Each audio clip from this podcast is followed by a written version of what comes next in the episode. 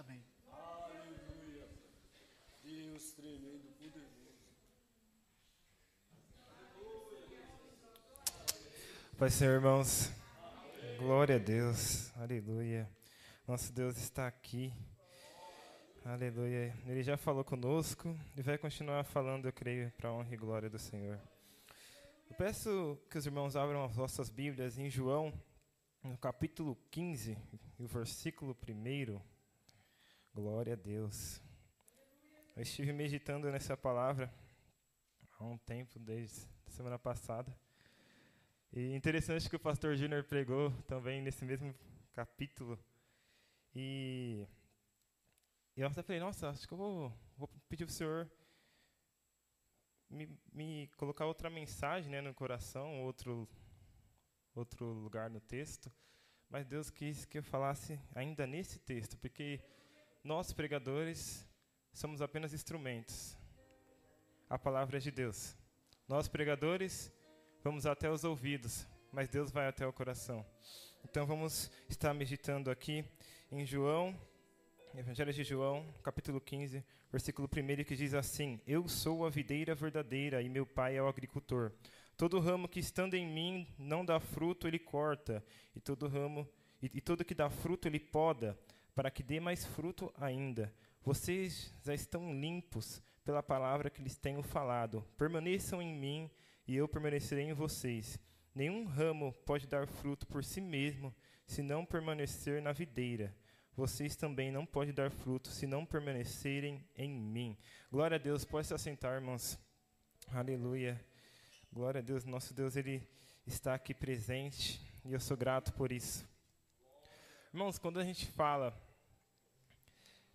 dessa parábola que Jesus dita aqui da videira, ele diz que ele é a videira verdadeira e o Pai é o agricultor e que nós, aqueles que o seguimos, somos os ramos, né?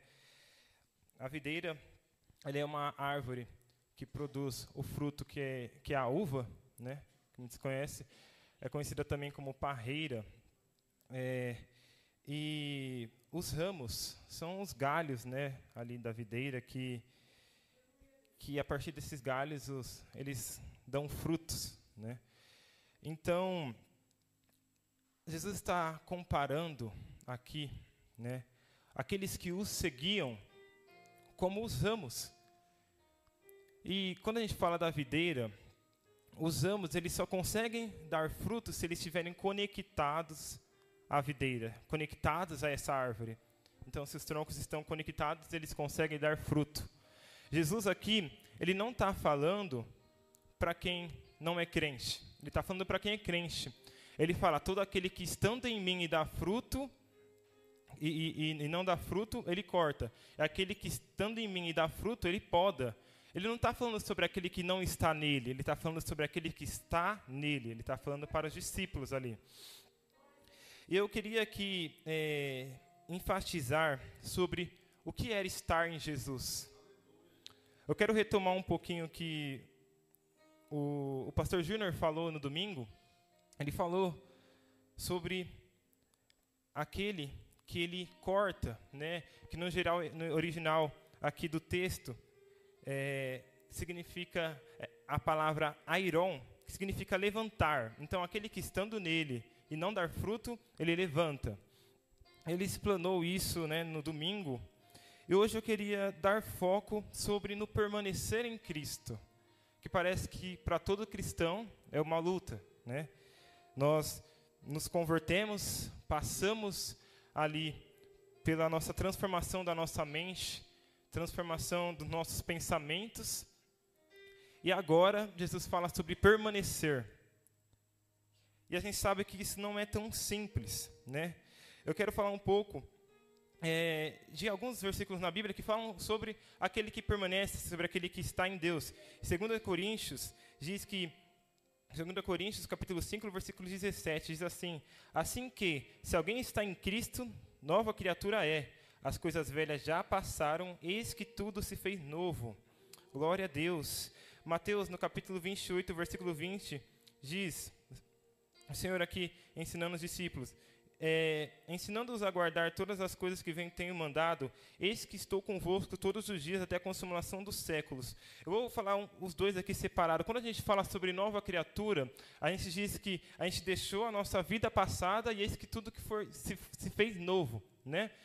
E aí, quando a gente fala em permanecer em Jesus, a gente fala em permanecer nesse novo, permanecer naquilo que Deus apresentou para você, naquilo que Ele prometeu para você, nas promessas de vida eterna, permanecer na Sua palavra, Sua palavra que traz a vida eterna aos nossos corações, permanecer perto dEle. E permanecer, quando Jesus fala, permaneçam em mim e vocês darão fruto, porque sem mim nada podeis fazer, a gente vê que a gente tem uma dependência de Deus.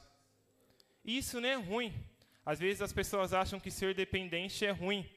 Depende do que? Ser dependente de Deus não é ruim. Ser dependente desse mundo sim é ruim. Às vezes as pessoas falam: Não, eu estou cansado da igreja, estou cansado de Deus, estou cansado de permanecer, eu vou para esse mundo porque eu não quero ficar dependendo de Deus. Irmãos, a dependência de Deus, ela te traz liberdade. A dependência do mundo, ela te traz escravidão. A dependência de Deus, ela te traz conhecimento da verdade. A dependência do mundo te afunda na mentira.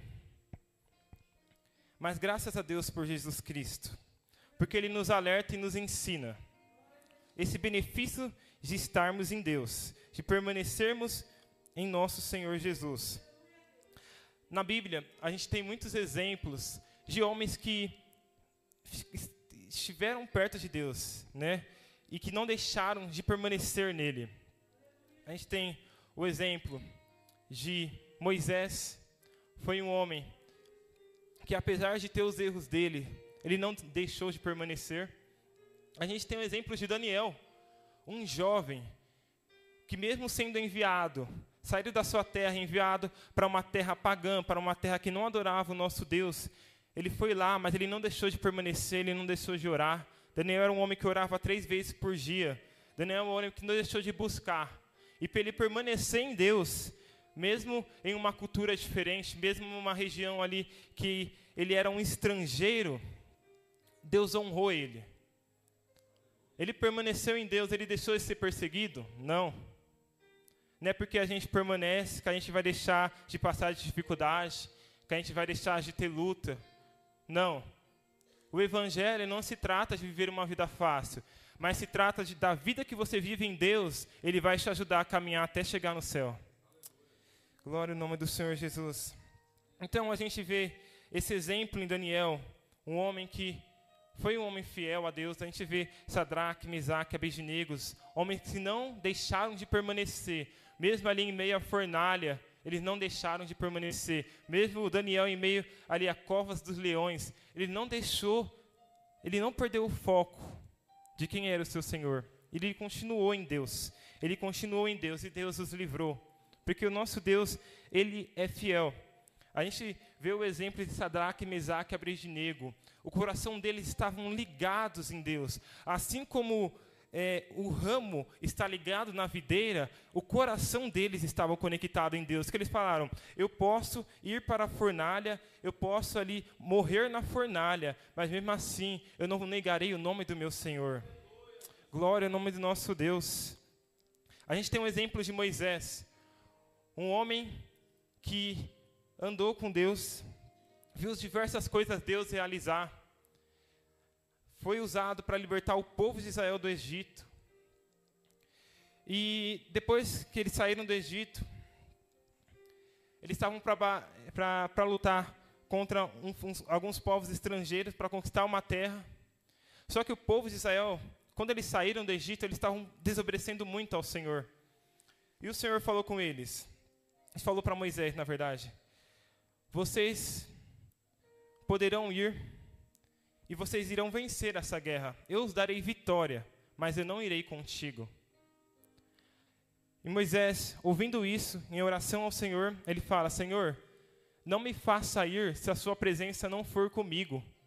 Moisés falou: mesmo que eu, que eu vença, mesmo que eu conquiste a terra, mesmo que o povo fique feliz, se eu não estou agradando o Senhor, eu não estou satisfeito. É um homem que estava com o coração conectado a Deus é como um ramo conectado à videira. Você está entendendo o que é permanecer em Cristo? Deus, Ele não buscou homens apenas que têm boas habilidades, que sabem falar bem, que sabe que tem uma habilidade especial em determinada área. Não, Ele buscou pessoas que querem permanecer com o coração no Senhor.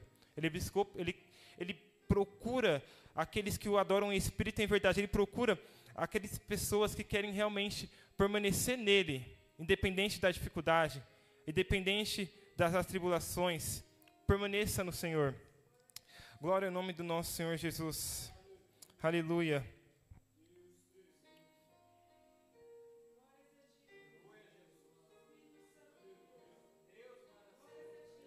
Aleluia.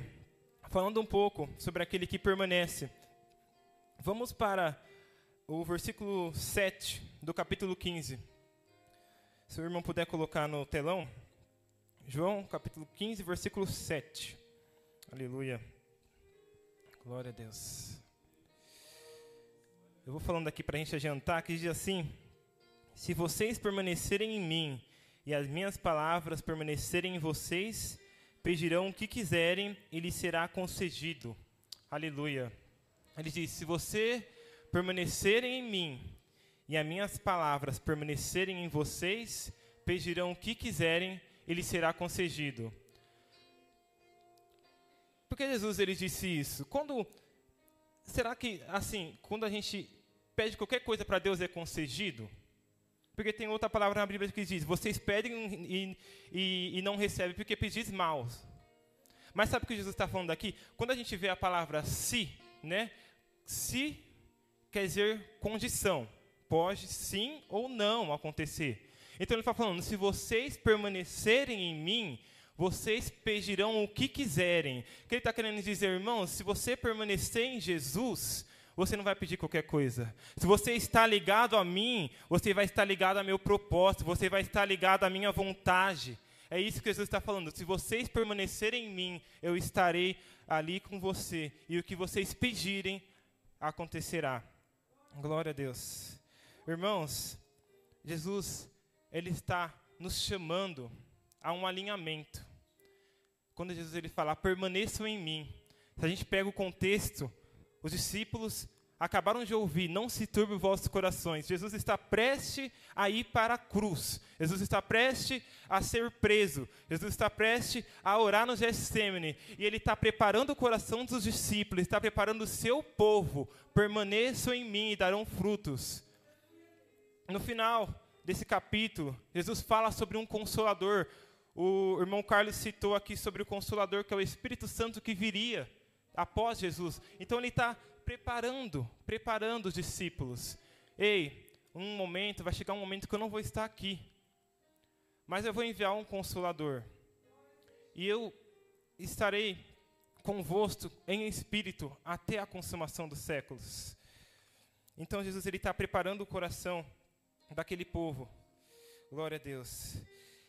Daqui a gente percebe que os discípulos eles eles são basicamente a figura da igreja naquela época. E quando Deus está falando para eles, Ele está falando justamente para todos aqueles que os seguiriam. E a gente vê que aquele que permanece em Cristo, ele é guiado por Jesus. Jesus ele guia os passos dessas pessoas. E em, em João, aqui ainda, no Evangelho de João, no capítulo 3, no versículo 2, eu vou ler aqui, ele diz assim, ilustrando para vocês aqui, quando Nicodemos vai falar com Jesus, vai dizer assim, ele veio a Jesus à noite e disse, mestre, sabemos que ensinas da parte de Deus, pois ninguém pode realizar os sinais miraculosos que está fazendo se Deus não estiver com ele. Em resposta, Jesus declarou: Digo a verdade que ninguém pode ver o reino de Deus se não nascer de novo. Perguntou Nicodemos: Como alguém pode nascer sendo velho? É claro que não pode entrar pela segunda vez no ventre de sua mãe e renascer. Aí Jesus respondeu: Digo-lhe a verdade: ninguém pode entrar no reino de Deus se não nascer da água e do espírito. O que nasce da carne é carne, mas o que nasce do espírito é espírito. Não se surpreenda pelo fato de tê-lo dito. É necessário que, nasce, que vocês nasçam de novo. Aí ele diz assim: O vento sopra onde quer. Você o escuta, mas não sabe dizer de onde vem, nem para onde vai. Assim acontece com todos aqueles que são nascidos do Espírito. Irmão, quando, como eu faço um paralelo entre o permanecer e essa passagem, essa ilustração? Jesus ele fala sobre o novo nascimento. Ele fala sobre aqueles que foram transformados, que foram realmente convertidos, né? E ele diz isso aqui também na, na, na, nessa parábola, né? Ele fala no versículo 3: Vocês já estão limpos pela palavra que lhes tenho falado. Vocês já foram transformados. Mas aqui agora, quando a gente vê essa ilustração, ele fala: aquele que foi transformado, aquele que nasceu de novo, ele é nascido da água do Espírito. Ele dá um exemplo, ele fala: aquele que nasceu de novo, ele tem uma característica. Ele é, ele, ele, ele é como essa palavra: o vento sopra onde quer. Você o ouve, mas você não sabe de onde o vento vem, você também não sabe para onde o vento vai. No original do texto, né, se a gente for pegar o original da palavra vento, significa roar. E essa palavra, vento e espírito, no hebraico eles têm o mesmo significado. Então, quando ele fala que o vento sopra onde quer, a gente pode dizer o espírito ele sopra onde quer. Você não sabe de onde ele vem nem para onde ele vai, mas você o ouve, porque você confia nele, você é guiado por ele. Então, aquele que permanece, ele ouve o seu Senhor, ele ouve a direção de Deus, mesmo que talvez não faça sentido no momento, mas ele ouve. E essa é uma característica daquele que permanece em Jesus. Glória ao nome do nosso Senhor Jesus Cristo.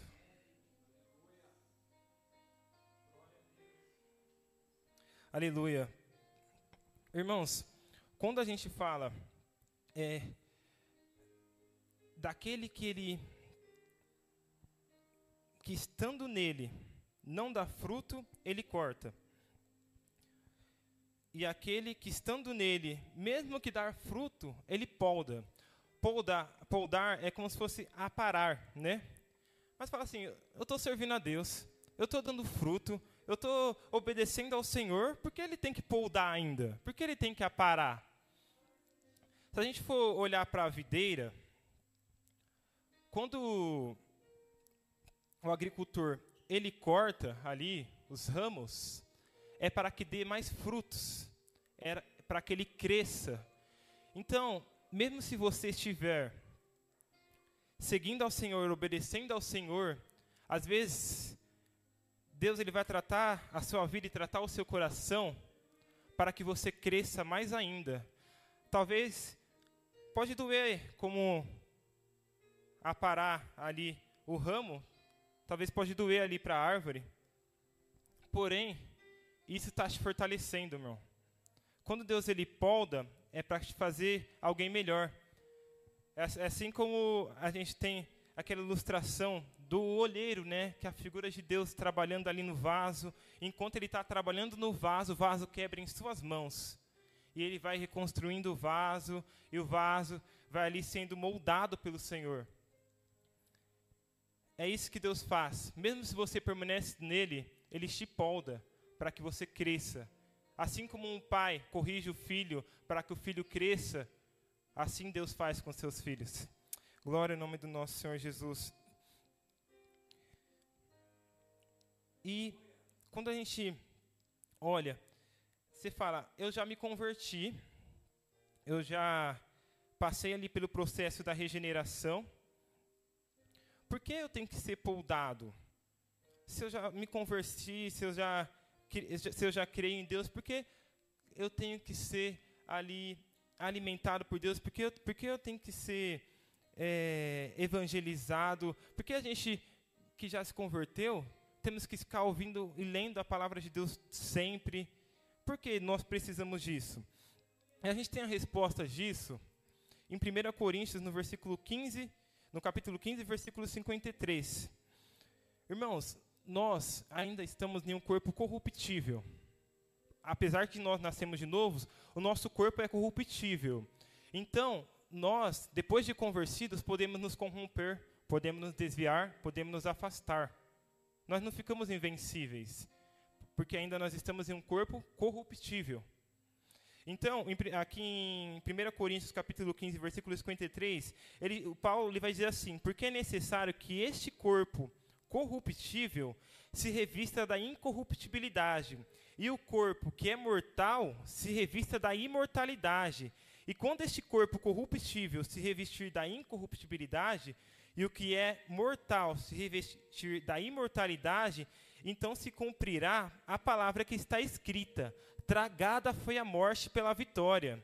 Onde está a morte, sua vitória? Onde está, a morte, o teu aguilhão? O aguilhão do, da morte é o pecado, e a força do pecado é a lei. Graças a Deus que nos dá vitória por intermédio do Senhor Jesus Cristo.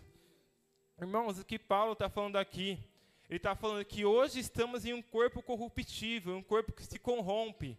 Mas quando vier aquilo que é incorruptível, quando chegar o grande dia, que o Carlos acabou de citar, quando chegar aquele grande dia, o que é corruptível se revestirá de incorruptibilidade, a gente será santo, a gente será lavado, a gente será transformado e viveremos com o nosso Senhor. Mas por enquanto, estamos num corpo corruptível, nós precisamos ser regenerados, a gente precisa ser tratados, a gente precisa ser poldados mesmo permanecendo Jesus, mesmo estando nele, a gente precisa ser poldado. Jesus está falando, todo aquele que está em mim, ei, você está em mim, você está em mim, mas você precisa ser tratado, você precisa ser poldado, você precisa ser regenerado. Glória a Deus, aleluia. Irmãos, e eu coloquei aqui uma, uma ilustração, muito, um, um ponto muito interessante. Tem uma música que eu gosto muito de ouvir. É uma música em inglês, é, Everything, significa tudo. É de uma banda chamada Lifehouse. Normalmente os irmãos apresentam uma, é, uma peça aqui, né? A Paula fala que é do teatro, ela, conhece bem a nossa pastora Paula. É, essa música, quando ouço ela em inglês, ela fala, ela faz uma, um questionamento: como eu posso estar ao lado do Senhor e não ser movido por Ele? Como posso andar com o Senhor e não ser movido por Ele? E Deus colocou isso no meu coração. Vocês pensem comigo agora e reflitam. Vocês acham que, a, que alguém que está andando com o Senhor talvez não possa ser movido por Ele? Você acha que alguém só dele estar às vezes ali do lado do Senhor, você acha que talvez ele não tenha momentos de realmente de, de fraqueza, ele não, não possa se afastar de tudo e às vezes de não para tudo. Vamos pegar o exemplo dos discípulos. Os discípulos andaram com o Senhor três anos. Três anos vendo Jesus fazendo milagre, vendo Jesus curando, vendo Jesus é, fazendo maravilhas, vendo Jesus é, fazendo o morto ressuscitar. Três anos. Três anos. Mas quando Jesus foi para ser crucificado, cumpriu-se a palavra. O pastor foi tirado e as ovelhas se dispersaram. Eles andaram com Jesus três anos e depois se dispersaram. Então, pode nós, estando em Jesus, não ser movido por Ele? Pode nós, não estando Jesus, ser desanimado de uma tal forma de abandoná-lo? Então a gente vê esse exemplo dos discípulos que mesmo estando em Jesus se dispersaram, né? Se afastaram de Jesus. Irmãos, nós não basta ali apenas andar com Jesus nós precisamos estar conectado com Ele de corpo e alma. Assim como a videira é conectada com o tronco, nós devemos estar conectado com Jesus. Nós devemos estar conectado com o nosso Senhor. A nossa mente tem que estar focada no nosso Senhor. Aleluia. Então, nós vemos isso. E Jesus ele mostra isso. Jesus ele está preparando os discípulos. Jesus ele sabia que, os, que Pedro o negaria.